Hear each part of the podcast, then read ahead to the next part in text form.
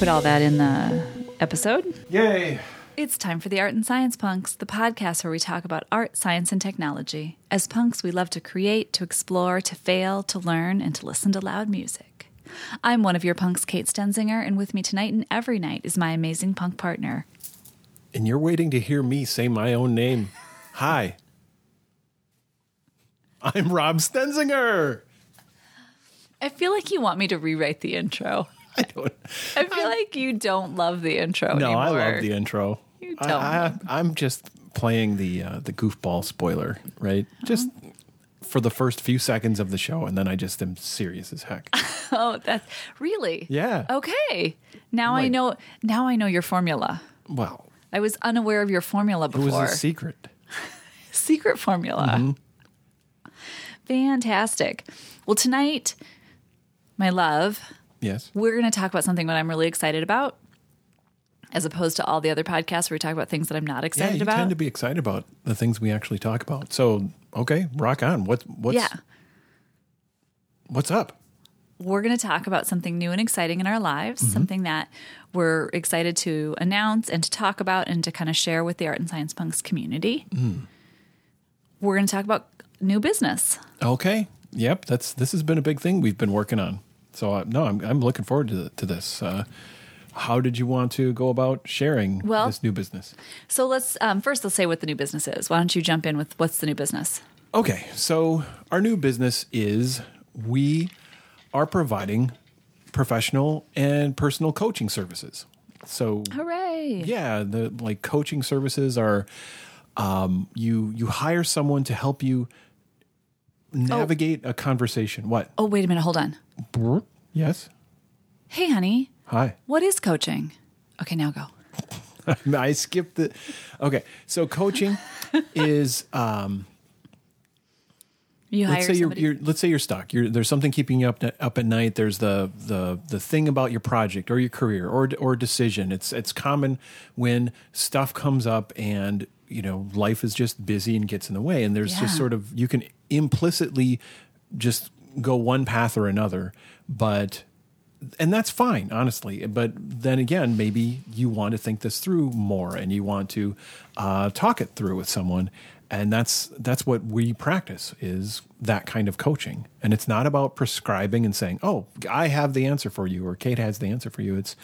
It's a discipline of very deeply listening and asking questions in a helpful way with good timing, and that helps you just get unstuck, pull yourself out of the thing and move ahead and commit to taking the next step. And then if you keep up with coaching, you can go through a whole series of decisions and just, I don't know, navigate a whole season or situation in your career. Wow, that was a fantastic description. Oh, thanks. That was really good because you're absolutely right. And I think what's cool about coaching is it really helps to empower people to build the life they want, build the thing they're working on, really kind of move themselves forward.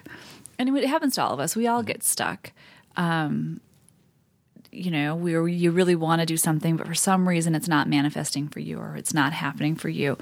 And it's been a really interesting process to kind of go through. And one of the things that I love about coaching and about the coaching process that we're learning and that we've been practicing and using is that really it is based on the belief that, you know, the client, I'll call it the client, has all the answers within themselves. Mm-hmm. And so my job as the coach is really to just help you understand kind of how to get at those answers, how to get at your path forward. And it's very individual and very unique to kind of each person. So there isn't like a prescribed formula of, you know, well, I know the answer or Rob knows the answer, because it's what's the right answer for you. And I think that's where it's very powerful. I agree because I've lived I've had this career of designing and building systems and automating things. And it's easy to get enamored with, oh, we have these solutions and you will take a solution. Mm-hmm. And so really early on in my path, I encountered that it seems far more natural and beneficial, and you have a well-met service when you actually just listen to where people are and see how they got there, and believe in that. Well, they're where they are is important. How they got there is important. Whatever they do next, they need to keep being that person, right? There's something like in technology that you encounter that's just the opposite of coaching. Like the sure. A really common culture of I will solve you, and you are behaving wrong. You're doing, or I already have the solution for you. Yep. As long as everybody just needs to execute this solution. So I feel like I lucked out and I stumbled into something where I just naturally had a bias that was counter that, and still found a way to collaborate with lots of different folks of different backgrounds to make systems. But I've had this sort of belief and style informing my approach for many years now. And yeah, absolutely. Then here you go researching coaching as like growth, so development kind of thing you're looking at. Yes. Next. Yeah. So I was going to ask I jump the you agenda? Did. You just, that's awesome though. Like you have an outline in your head that is fantastic, and it's right along with where I was going. You set me up for success. Oh thank you. So the heart of my question is talk through your path to coaching, because I think you have such a fascinating path to coaching. And then, but I will start and I will share how the research came about. And then I do want to go from there, just so you know where I'm headed, into what is your specific area that you're coaching in, and what am I working on. Oh, cool. But really this came about, this is a funny story. I'm going to tell the whole story. I think it's great. Just go wherever it goes. Yeah. Yeah. So I encourage you. This is a little personal, but I'm going to just tell the whole story. So earlier this year, I was training to run. I was training to run a 10K, and it was the first 10K I have run in 20 years. That's really kind of surprising, but that's what the situation was. And I had decided that this year, in my birthday month, I was going to run this 10K, and I actually, for the first time in my life, put together, with the help of the internet, a training plan, and was actually, running certain number of miles and, doing cross training with, doing yoga and doing some biking and doing some rowing and on off days and these kinds of things, and actually following a plan. And for me, that took a lot of discipline, and it took a lot of time, right? I had to put my needs first. And so it was getting really close to the run day, and I had, a couple long runs that I would have to go and do. And so I'd have to make arrangements either, in my home life or my work life that, hey, I'm going to go do this long run, and, everybody's going to just have to deal with that. And it was a very different mind space for me to be in. And I remembered this very vividly, you coming to me a week and a half before the race. And I was feeling all oh, sorry, I have to go do this run. And you smiled and you looked at me, and I will not forget, you looked at me and you said, what are you going to do when this is done? And I was like, well, I know, I'm sorry, everything will go back, the schedule will go back to normal and blah, blah. And you're like, no, that's not what I mean. How are you going to keep putting yourself first? What are you going to do for you when this is done? Do you remember that? Yeah, I do. Yeah, okay, cool. So if you were I didn't say that, I was going to be oh, fair enough. Wasn't me.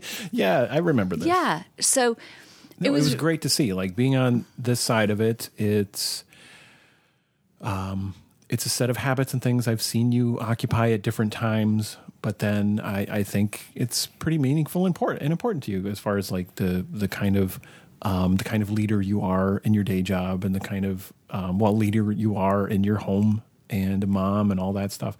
You put a lot into helping others, and then this totally switched that up a little bit.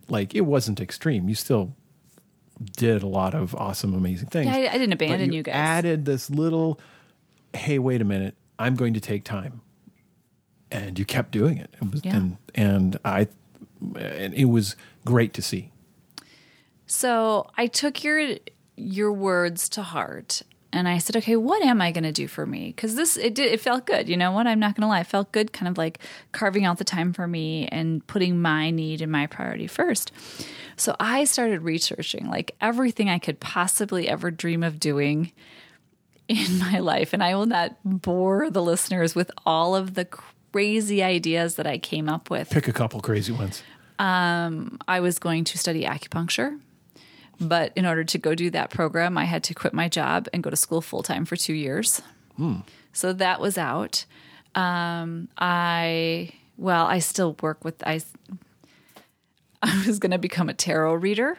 Mm-hmm. I still do practice that, but not like as something I'm going to do for other people. I just do that more for myself. What are some of the other fun ones? I mean, I looked at like kind of everything, but everything kind of had this same feel to it, where it was all everything I looked at was all about, and it's funny you say, it was all about helping others.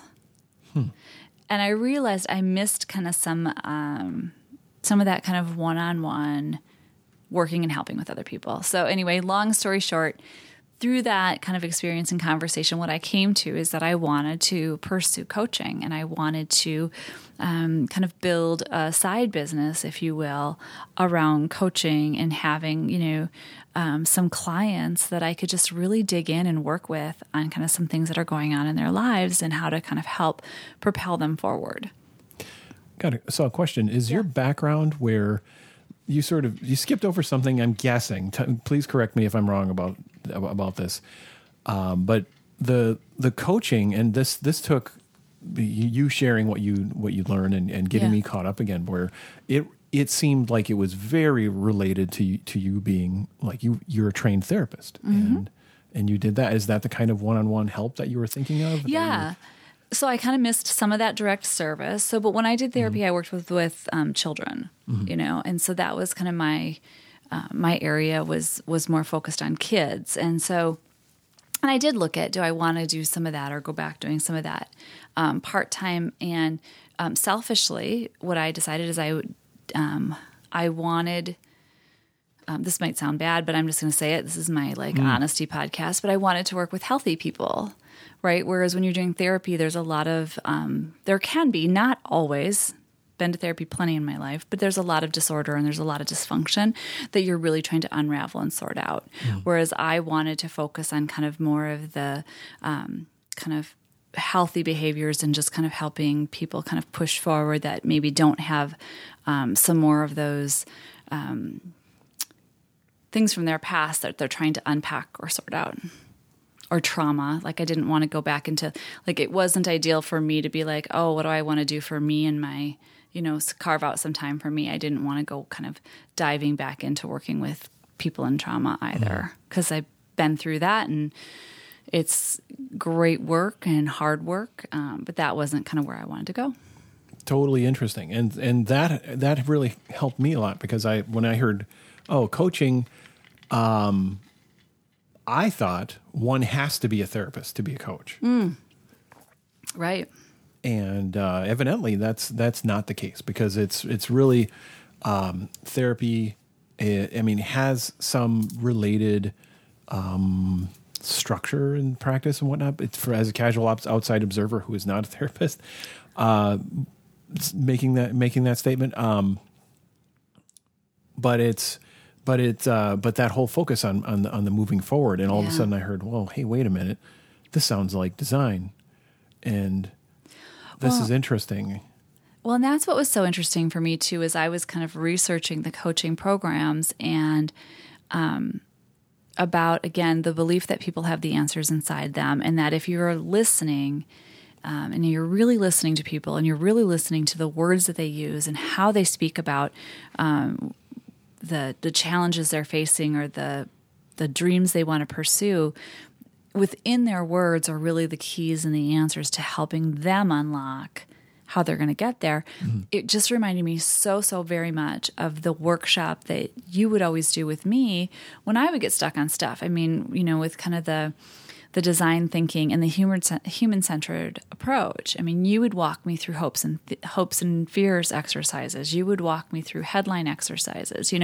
All of those things, which are very fundamentally also great tools you can use in coaching. Right. I mean, yeah. I mean, you're trying to unpack your own intentions and things that would shape how you could move forward and face that in a manner where you can do some bit of it at a time to have clarity and know Absolutely. Like, oh yes, this is reasonable, or no, wait, I learned something by trying this small thing that instead of being stuck and not trying it, now I have some evidence to inform revising and iterating and improving.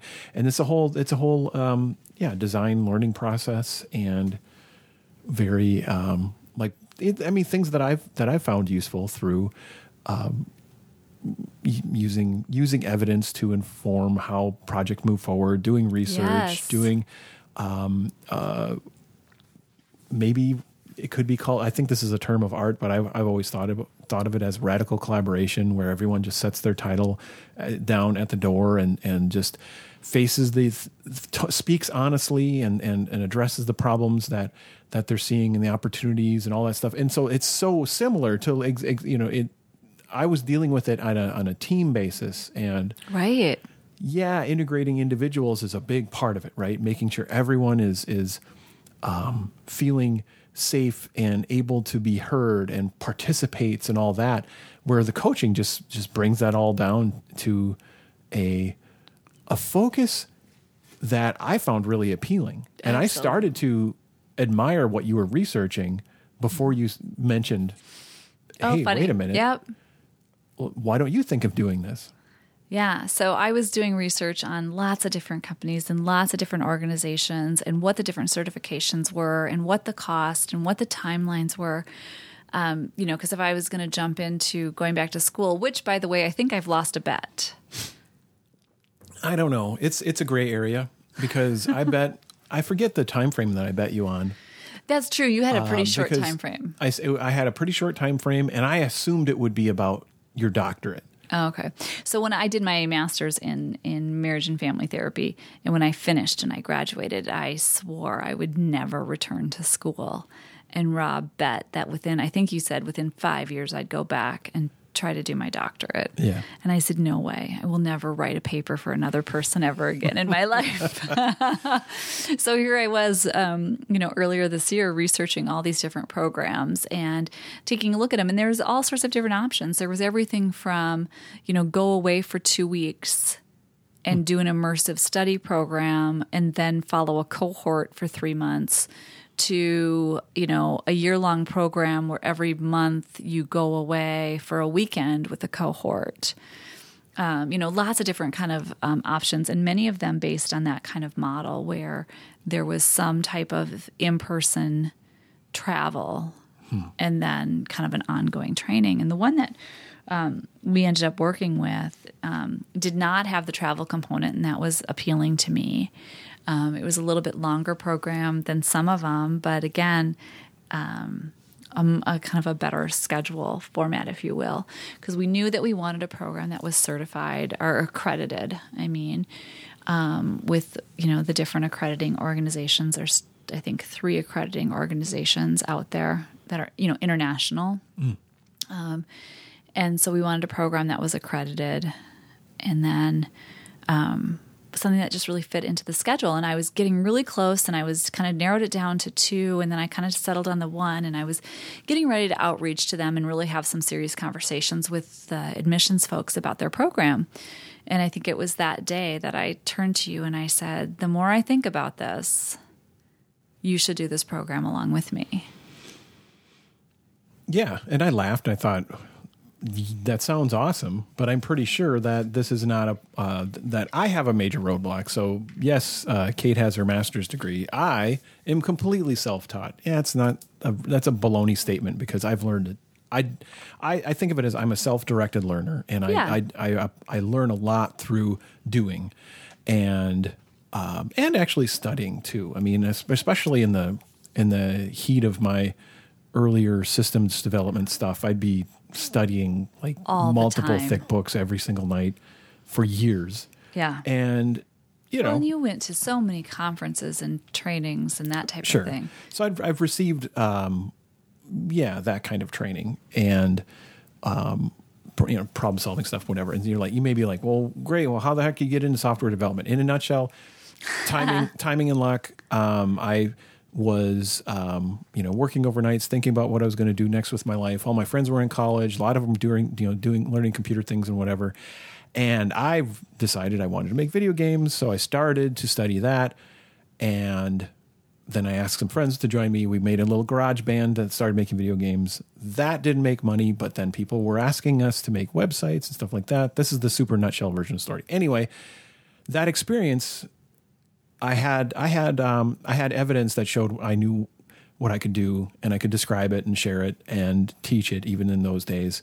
And that's how I got into the industry and stuff. So I just have had my own experience, and then I haven't stopped.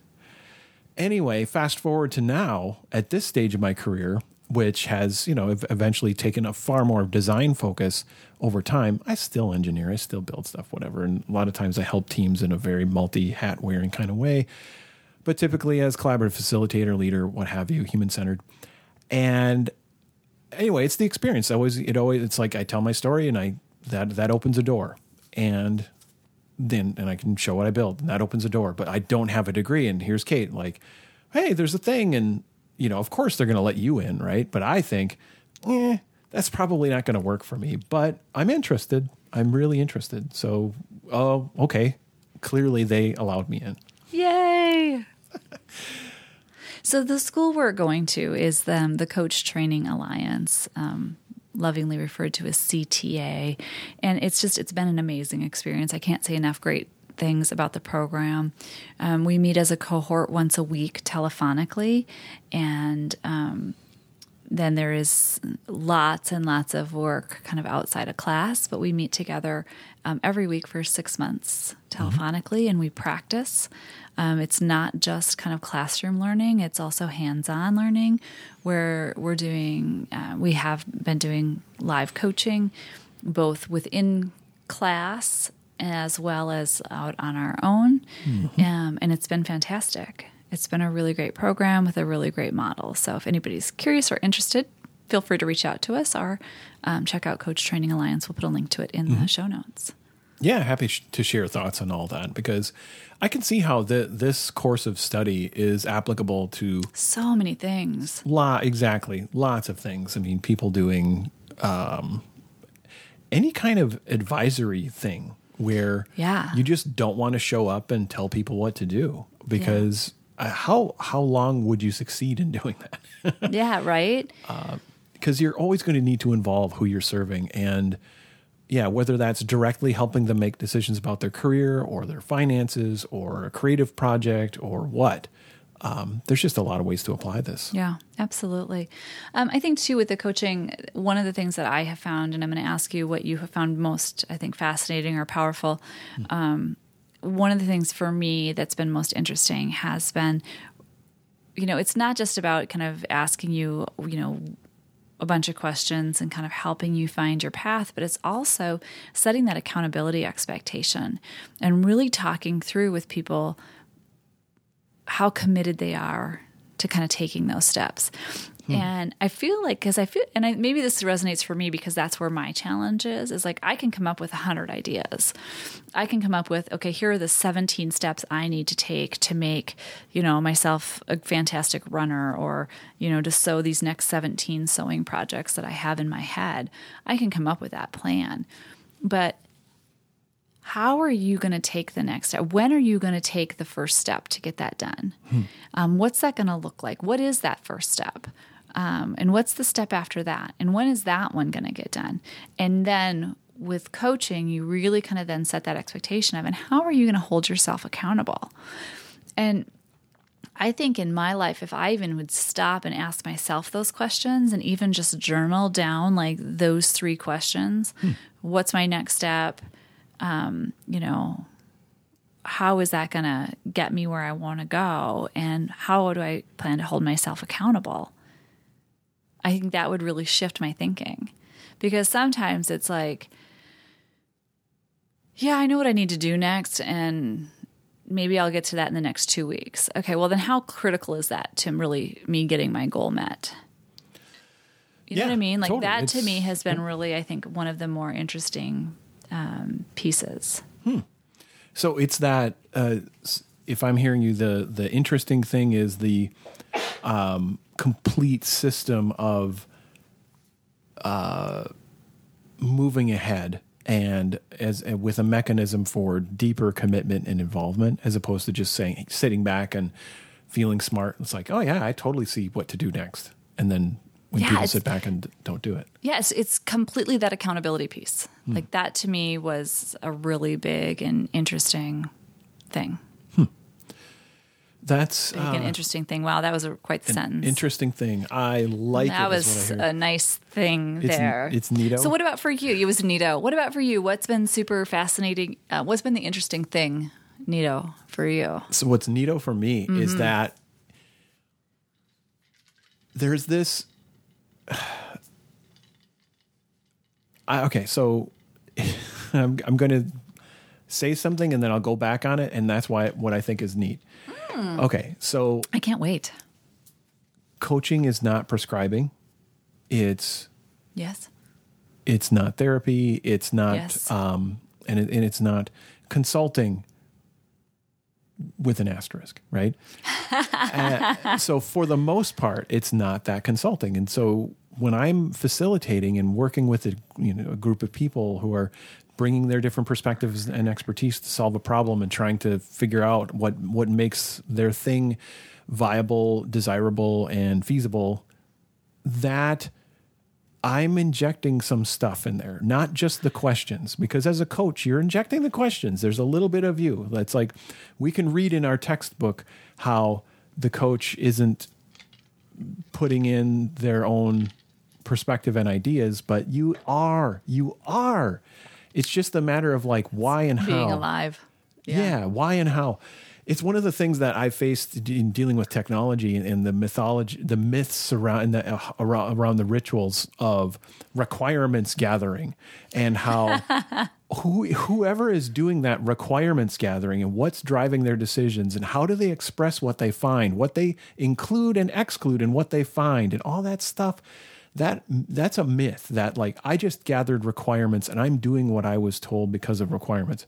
Super have a bee in my bonnet about that.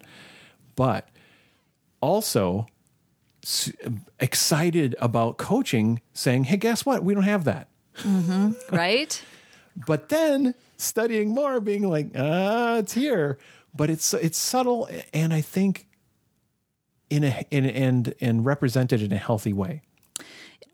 I agree. And I think one of the biggest things that we practice and that we talk about and learn about, and I think this is related to what you're saying, but tell me if I'm going askew, is not hijacking the agenda, not putting kind of where we want things to go into the conversation.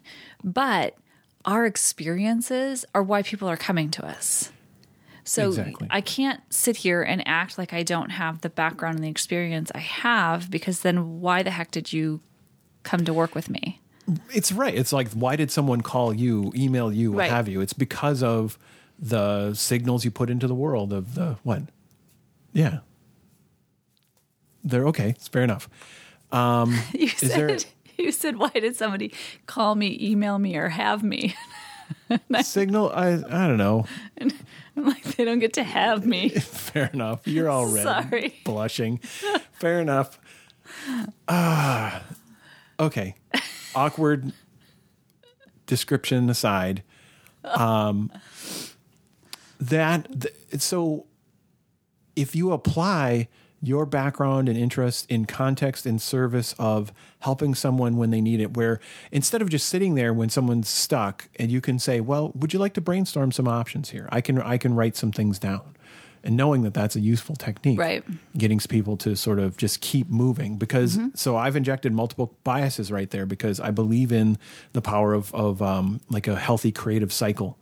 Oh, absolutely. And to say, well, you are going to have a tough time if you go straight to that editor, filtering things out, hold back, get a bunch of things out, start associating and then start filtering later. And you're going to arrive at more robust solutions. I'm super biased with this, but I've seen and experienced this. And you have so many great tools. You have so many fantastic tools in your toolbox to help people that way. Facilitation, whatever. All right. And also being a dungeon master. The dungeon master, I know that has helped. Yes. You're a DM, although you don't make people roll dice that much anymore. No, not much. Thank you for that. All right. So let's wrap up kind of our coaching conversation here. Mm-hmm. But would you please share kind of the world of who you work with when you do your coaching? Okay. So I work with essentially makers and designers and leaders who are creating products. And some of the things I've helped teams with in the past is to become research empowered, yes, where the data isn't telling the whole story. You have to combine it with the context of where you are as a team, what you're ready to do, what you're ready to do as a business, and all that. And I can help coach through that process. And also just that user-centered thing of like the meaningfulness of your products. How are they? Essentially, how are you as a person, as a creator or designer or product owner, what have you, how are you making decisions that let you know you're bringing something about that's making someone's life better? Yeah. Yeah, absolutely. So there's that as far as the flavor of the background where I can coach, individuals and teams in that situation. But then there's always the classics of you could be a product owner or a designer, an engineer, whatever, thinking about where you're going next and like navigating those kinds of things, career path choices. Yeah. That's a huge career thing. Path, how to work on your side hustle, how to build your passion projects, all of those things. That's a great point that you bring that stuff up too, because chances are you might be coming to me because I have called myself and others have agreed that I'm a bit of a side project rodeo clown. And I say that with all respect. Oh, wow. Yeah. Rodeo clown. In a way, because I try to entice I don't know. The metaphor breaks down. It does. Let it be. All right. I shall let it be. Yeah. So how about you? What are you putting in the world for the essence of your coaching? Well, my coaching is really focused around rodeo clowns. No way. We've got a market overlap. No, I'm not coaching rodeo clowns. Or you can coach me. I don't know. That's... Oh, sorry, I just had to throw that in there. Metaphors break down. I know rodeo clowns have a hard job. Well, that would be a hard job, no doubt. Clearly. But no, I don't know where the creative and the thing is, rodeos are sad and stuff. Just the problematic metaphor. I'm thinking about it too much. Tell me about your coaching. My coaching is I actually work with couples, which is a little unique. I also work with individuals, but one of my focuses is couples who have passion projects. So people that have a side business or a fitness goal. I think of the triathlon competitors who they've really got a lot of time and energy and focus into this, something that they're very passionate about. Or it's a creative endeavor. Somebody who, has something that they really take some time.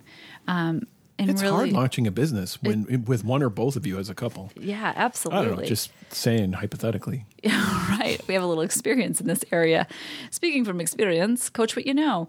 But I'm really, really focused on helping people juggle everything, manifest their big goals, and be fearless in their loving support for each other, because I find that's often what partners want for each other is, how can we be supportive of each other? The partner who is, super passionate about their triathlon still wants to know how they can be, a present and supportive partner for their partner. So again, both couples and individuals, but people that have those kind of big passionate goals and they want to push forward towards them. And there can be a lot of complexities with juggling family and friends and obligations. And, I will, I'd be remiss not to say in finances. That's one thing that comes up very, very often in my coaching sessions is understanding finances and how do we, as a partnership, as a couple, deal with financial pressure or financial struggles or financial insecurity, and those kinds of things. So that often comes up. That's awesome. Yeah. I really, yeah. Well, a fan of your coaching. Thank you. I want to also thank the folks for like letting us come in and talk tonight about this thing that we're working on and that we've been doing. We're very excited about it. I know we're about to wrap this up. So you think about this. So like we are going through that whole business launching thing. Like what has been a particular, what has gone like well so far, and what would you hope could go better with what we've been progressing through?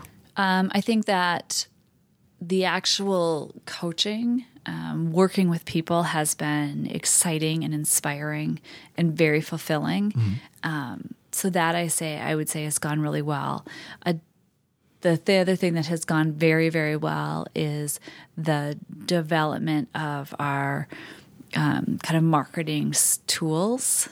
So our website and our scheduling software and all of that, which you have done an amazing job kind of figuring out what tools that are going to be best for both of us to use. Because I think it's one thing for you to design something for you because you know how to kind of get in and work with a lot of different tools, but you had to keep me in mind and knowing that my attention is a little bit more divided, right? Because I'm still working full time and kind of have the other things in my life going on, that you had to find tools that kind of met my needs as well. Mm. And you've done an amazing job at that, where I've been able to go in and edit the website and work through the scheduling software and all of that without falling apart.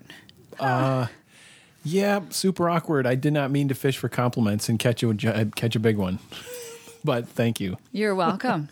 Well, it's true. I think those are the two things that have gone really well. Okay. What do you think positive or okay? What do you think's gone terribly? No, not terrible, but like this. So this is a part of the retrospective practice, right? Where looking ahead, looking back, that kind of thing. Looking back, thinking of things only in a positive reinforcement. You could be worse. At least you're looking back for data and you're finding some signal and thinking, I need to keep doing that, which is going well. Right. Awesome. So things that could be going better. Let's see. I would say the only thing that it's just the time in developing this stuff. And like really making well-informed decisions about the tools and the brand development and all that, all the iteration. This has been a way bigger project than I thought it was going to be in the beginning. So it's I was naive, and because I'm also working on some other things too. And like for me, I say in the whole picture that I make, I teach, and I coach. Absolutely. And so and we're working on some workshops coming up, right? Yeah, coming up. Yeah, so I've been working on workshops, and I've got had a really neat test that happened earlier with a sale of guitar fretters. I'm working on a new guitar fretter. Yeah. Well, a fancy version of the existing guitar fretter. Nice. So, anyway, I was naive in thinking my capacity would not take as big of a hit. So I guess that's my only sure. I wish it could go better, right? That's that category. No, I hear you. I hear you. It's a lot of work, and it is a big lift. And I know you're doing a lot of it. But it's worth it. I feel great with all the practice we've done and this school and our class. That's been awesome. Just a lot of work. All right. So where can you find out more about all of this? So again, the school that we're going to is Coach Training Alliance at coachtrainingalliance.com. You can also check out, we have a new website. That has more information about all of our coaching information, as well as some really fun pictures. You can go to mycoachkate.com, or you can go to robcoach.me. Mm-hmm. Those two URLs will take you to our website. It's a joint website, so you can navigate to both Rob's page mm-hmm. and my page through either of those links. But those links are memorable, really easy. Yeah. Yeah, mycoachkate.com. robcoachme.com. Nope. robcoach.me. /nope. There you go. So that's some exciting stuff that we've got going on. Yep. Sorry. That was a stupid joke. Do you want to do it one more time? No, I'm not retaking. What's in the show? and this will be in the show notes for you. And as Rob alluded to, we are working on some workshops. We have a workshop that we're going to be recording together, so that'll be fun. So for those of you that are fans of the podcast, you'll be able to partake in one of our joint workshops. And then, Rob, you also have a brand new workshop you should tell people about. Oh my gosh.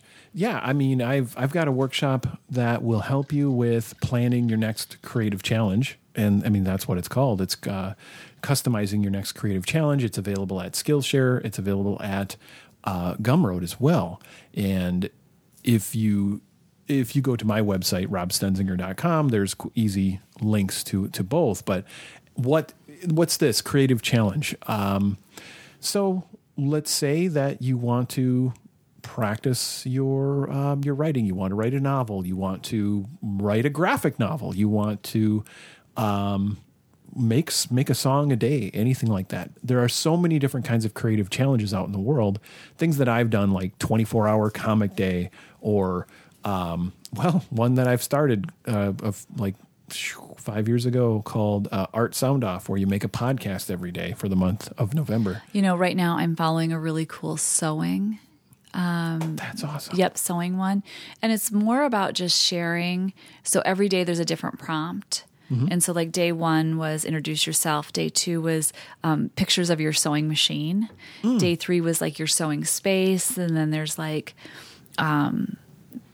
gift exchange, like what things have you sewn for a gift exchange. So there's been a really cool sewing one as well. What is that called? That sounds great.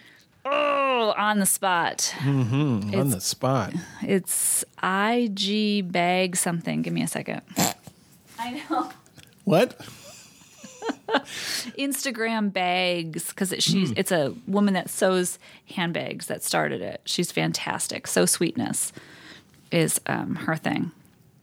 I'll find it in a second. Okay. Keep going. That sounds awesome. So the workshop, customizing your next creative challenge, it's like the core workshop is like 25, 27 minutes long, and it helps you with unpacking things that you find fun and then using that to inform how could you make a creative challenge, like taking a look at your sewing lifestyle and making sewing projects or writing a novel or anything, right? And finding a way to shape it so it's just a good fit for you. And that's what this workshop's all about, is customizing your next creative challenge. So it's fun. Awesome. And you get the outcomes that you want. Right. And I think it's cool for anybody that does one themselves or wants to start one to really kind of go through that workshop. All right. It is hashtag on Instagram, hashtag IG for Instagram, BagFest 2019. Hmm. Nice. And day 7 is... the tags are labels that you use. Oh. And remember, if I were participating, which I'm not, because I'm just a voyeur in this one, because I'm fascinated by all the things that these people are doing. But that one I would like to do because you made me really cool little sewing labels. Yes. Kind of digressing here. Well, it's, I made you a little label for Kate made, right? So you can sew that into, like, I have some different... pen and pencil bags and stuff. So speaking of IG BagFest, I know 2019 BagFest bags. I could totally be doing this 30-day challenge, but you know what? I'm in school and I'm launching a business, so I'm good right now. I hear you.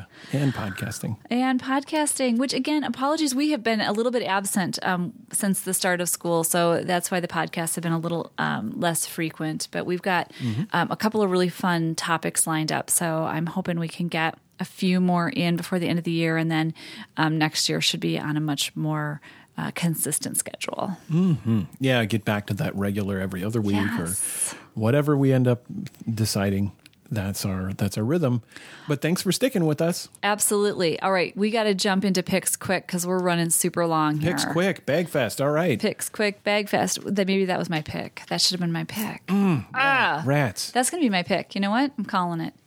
My pick is everybody should go out to Instagram and follow the IG BagFest 2019 and see, even if you don't sew or you have no interest in it, I think you would be fascinated to see kind of all of the different, from these gorgeous, elaborate, like sewing rooms with like beautiful shelving to like people who have like a closet and like a corner desk. And I'm sure, you know, a lot of folks can identify with that, right? Where that's just like artists who have, you know, very tiny spaces to, you know, folks that have really had an opportunity to set up more of a space. And a lot of these people that are sewing are talking about, you know, when my kids finally went off to college, I got to convert this room, you know, or, you know, there was one person who was talking about someone in their family, like, built them a little space, you know, after years and years, and they how important that is to them. So some really cool stuff. That's pretty awesome. Yeah. And I what a fascinating idea for creative challenge, where it's almost sort of a bringing together shared experience in a variety of ways through these specific prompts. Yeah. That's brilliant. As someone who's dabbled in the creative challenges, I'm really liking this approach. And much like some of the other ones you see, all 30 days of prompts were posted at one time, you know, so that you kind of could prepare, you know what I mean? Like, you could gather up your thoughts and gather up your photos and be ready for your posts. Gosh, that's clever. Because a lot of the challenges I've done have some kind of high expectation of certain types of output. Mm-hmm. And this one sounds more like... community building. Yeah, exactly. Connecting with others and sharing and really each other's stories. Because, yeah, it's really cool. It's a very cool one. That's impressive. Well, thank you for inspiring me to share that with your workshop. Well, yeah, you're totally welcome. I'm thinking of talking with my... collaborator on the Art Sound Off Creative Challenge, and maybe we could, you know, be inspired from that approach, and have a new because every year we tend to come up with some new prompts or new flavors and encouragement for people of different interests and whatnot to, like, just make, you know, post one podcast, post seven, whatever. Here's a few different themes and prompts and scenarios, but I like this. Cool. All right. Do you have a science pick, since I just totally fed that as my art pick? Well, I do. Look at us impromptu. So you've got a LIGO and you've got a Virgo, and they are... No, there's a Virgo and a Scorpio. So this one won't tell you about your lucky numbers. Then what's the point? Probably. Honestly, maybe you could work it into that, but I think it would take some effort on your part to make that into your finding the friendliness of the random things in the universe that are, you know, going your way or not going your way. Do tell. So what they actually do is they detect gravitational waves, and I think we've talked about LIGO in the past on the show, and the gist of what LIGO is, just to jump into that, is it's an it's an interferometer. Of course, that's exactly what I thought it was. And essentially, it puts up a very long length of a pattern of for a laser, and it's bouncing off of a mirror, two mirrors actually. So a laser that gets split and goes down a very long tunnel toward a mirror. And then toward another very long tunnel toward a mirror. And then let's say some kind of gravitational wave goes through the earth. And it has a very, very tiny effect. It's super potentially hard to measure, yet this can detect such a thing. Oh, wow. And it's, let's say, while in principle the idea seems almost simple in practice, detecting that flicker is not. The change in arm length caused by a gravitational wave can be as small as 1/10,000th the width of a proton. Wow. Yeah. That's little. That'd be small. Yeah, exactly. Take that, creative challenge. Smallish. So that is, really hard to detect. But then the thing is like, okay, so yeah, hey, LIGO sees a thing, but that doesn't necessarily confirm it saw a thing, because LIGO might have seen, someone pound their fist in the meeting room, because it's so sensitive, right? So LIGO might have seen someone's, shout the answer to a trivia question, right? Yeah. So they have to filter all this stuff out. And then they also have to confirm it with one of its other interferometers throughout the world. Friends, yeah.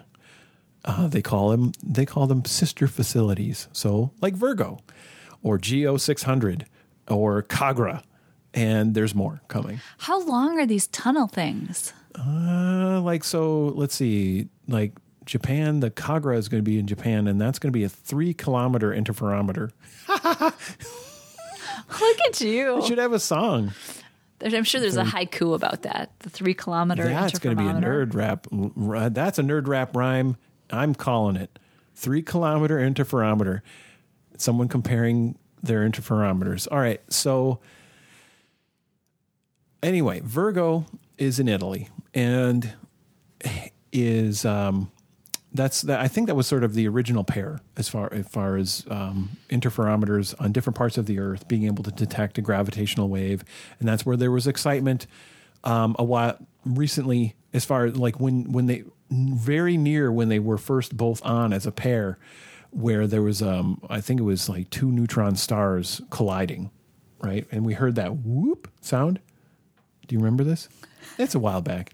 Yeah, they go whoop. Because they're partying, and the stars are. You looked at me though, like you and I heard the sound. You're like, remember those stars collided, and we heard that whoop. No, honey, I don't. Pretty sure we played. Like, were we driving in the car when this happened? No. So okay, I thought that I played. So they made a data. They made an audio simulation. Sure. So it's like turning data into audio. Oh, sure. Like, so you can have a data visualization. You could have data sonification. They turned that data from the two neutron stars, and they made a whoop. And I just like when you do that sound. Yeah. And anyway, so what happened recently is that LIGO and Virgo probably spotted the first black hole swallowing up a neutron star. What'd it sound like? I don't know. I haven't heard the data sonification.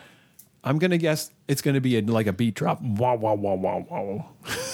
Oh, you think it's going to have that much noise, that money? No, it's going to be wow. And then people are going to turn it into a beat drop. Okay, they're going to put it on That's my loop. Uninformed prediction. Okay, well, good to know. Anyway, so yeah, that's a bit about LIGO and its other similar interferometer instruments. When did that happen? My pick is, though, the LIGO and Virgo probably spotted the first black holes. When? It was a few weeks back.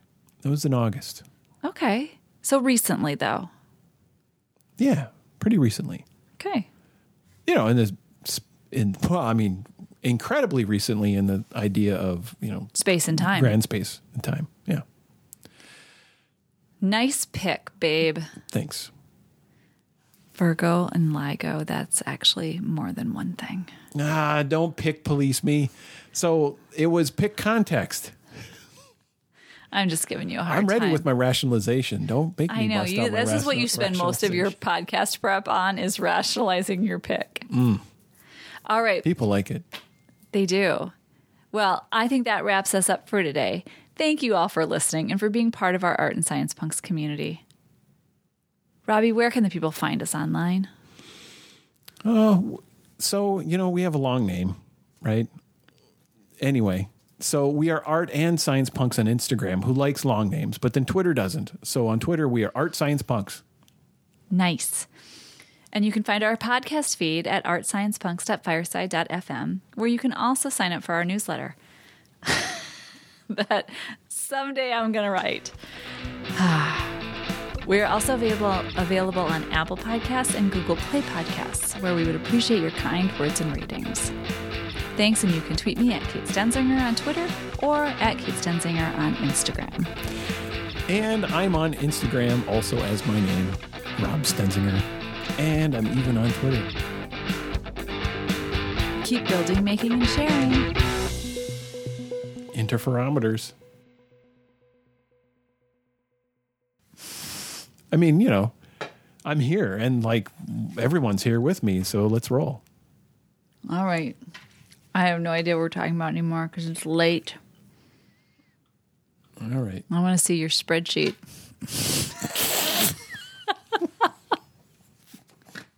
Thanks for the outtakes.